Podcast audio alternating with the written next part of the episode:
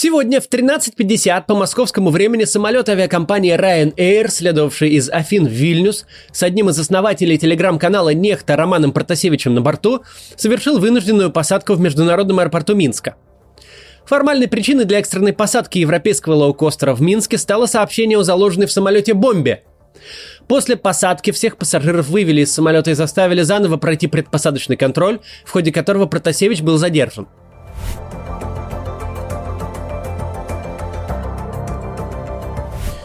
Что мы понимаем из этого сухого сообщения СМИ?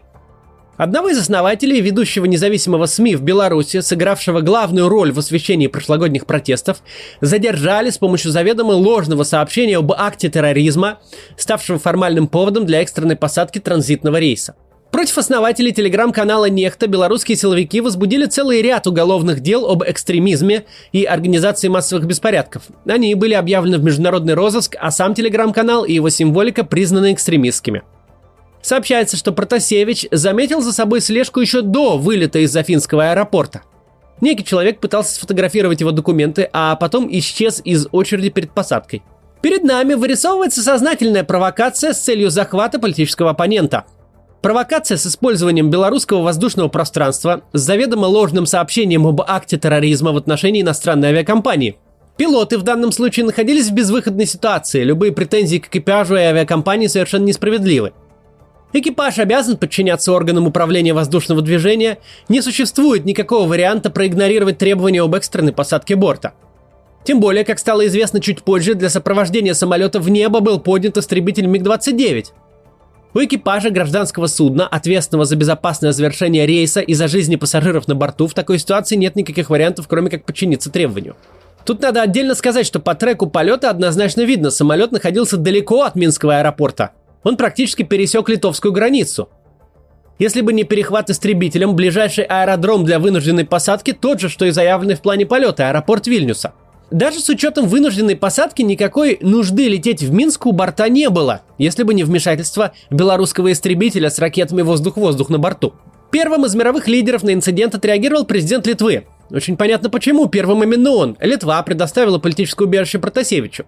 Самолет ирландской авиакомпании, члена Евросоюза, вылетел из Греции в Литву, тоже члены ЕС, и был перехвачен в воздушном пространстве третьей страны с целью похитить человека, которому предоставлено политическое убежище в стране Евросоюза. Более бесстыжего и вопиющего нарушения всех мыслимых норм в международных отношениях представить себе невозможно – Случай с захватом Протасевича напоминает чем-то задержание Алексея Навального в аэропорту Шереметьево. Российские власти точно так же использовали авиационное регулирование и поставили под угрозу безопасность авиаперевозок с единственной целью – арестовать оппозиционного политика за пределами видимости его сторонников. Лукашенко в этом смысле пошел куда дальше, и его действия будут иметь куда более серьезные последствия не только для политического режима, но и для всей страны и ее экономики – Заведомо ложное сообщение об акте терроризма, вынужденная посадка иностранного борта, захват пассажира, демонстративное использование транзитного пространства для сведения политических счетов.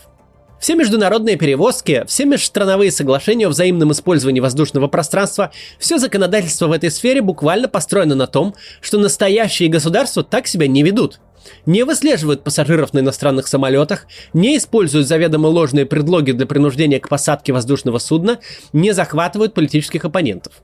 Самое прямое последствие такого шага – это закрытие воздушного пространства Беларуси для транзита европейских авиакомпаний. Вынужденная посадка – это всегда внештатная ситуация, стресс и повышение рабочей нагрузки для экипажа.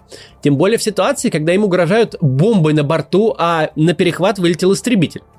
Это прямая угроза безопасности полетов. Совершенно невозможно предсказать, какими мотивами будет руководствоваться в следующий раз явно утративший остатки адекватности белорусский диктатор, когда решит развернуть иностранный борт в своем воздушном пространстве и чем это закончится.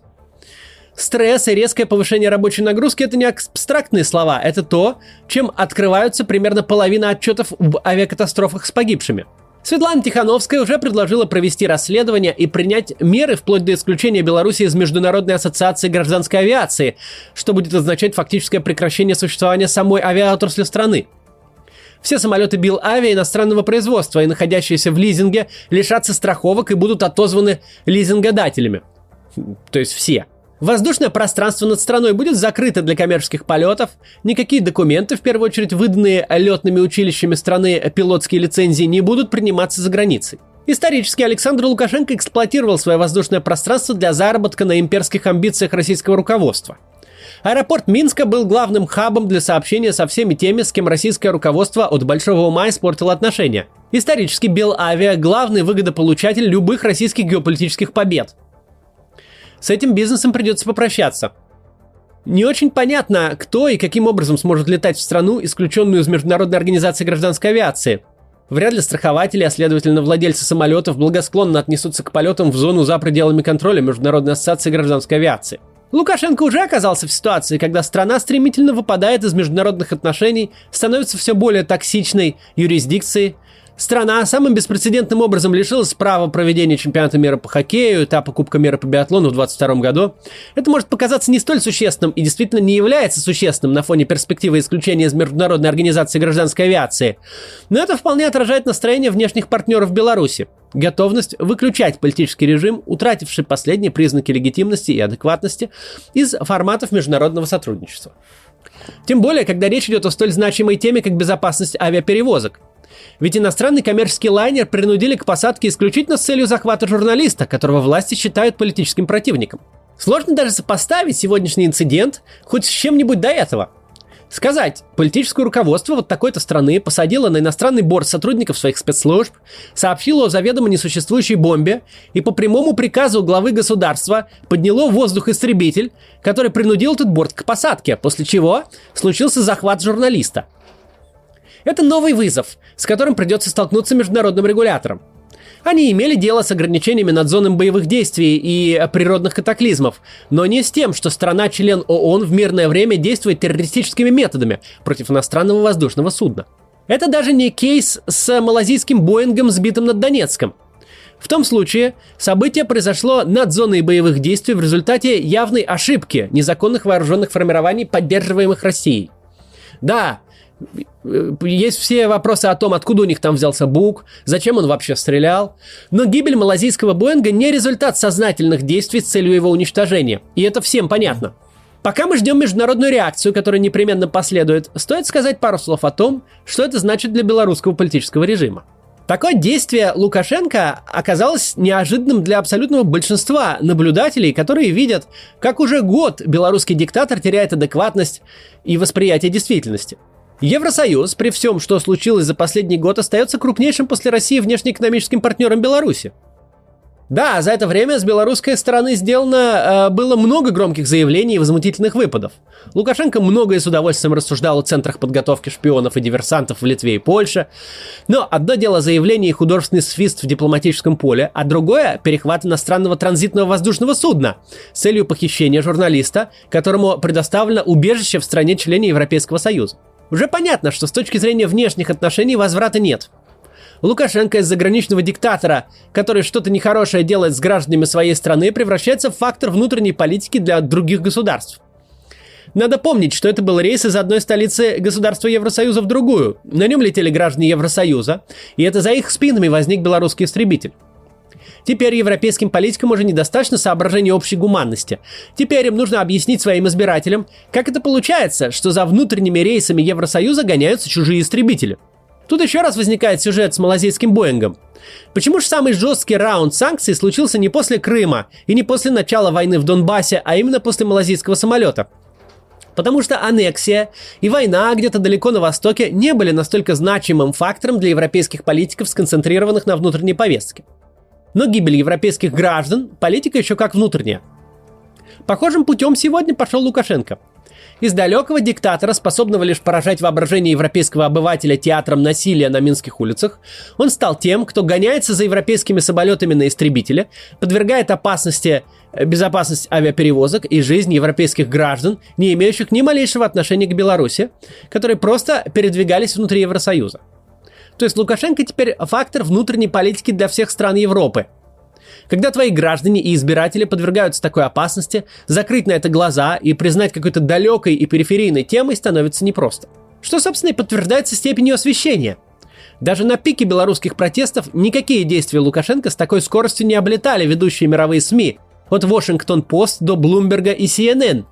В европейских изданиях это везде на первой полосе, и Der Spiegel, и Le Monde французская, везде. Что еще важно в этом контексте понимать? Реакция других стран может быть очень существенной, вплоть до действительно прекращения существования гражданской авиации в Беларуси. Не факт, что дело до такого дойдет, но эта ситуация, как я и говорил, наверняка вызовет ответ. Но важно понимать, этот ответ никак не повлияет на режим Александра Лукашенко. Утрата внешней легитимности очень важный фактор, но никакое внешнее международное давление не сменит в Беларуси власть. Лукашенко и раньше был готов жертвовать благополучием страны и белорусов ради собственной власти. Об этом говорит все его предыдущее правление.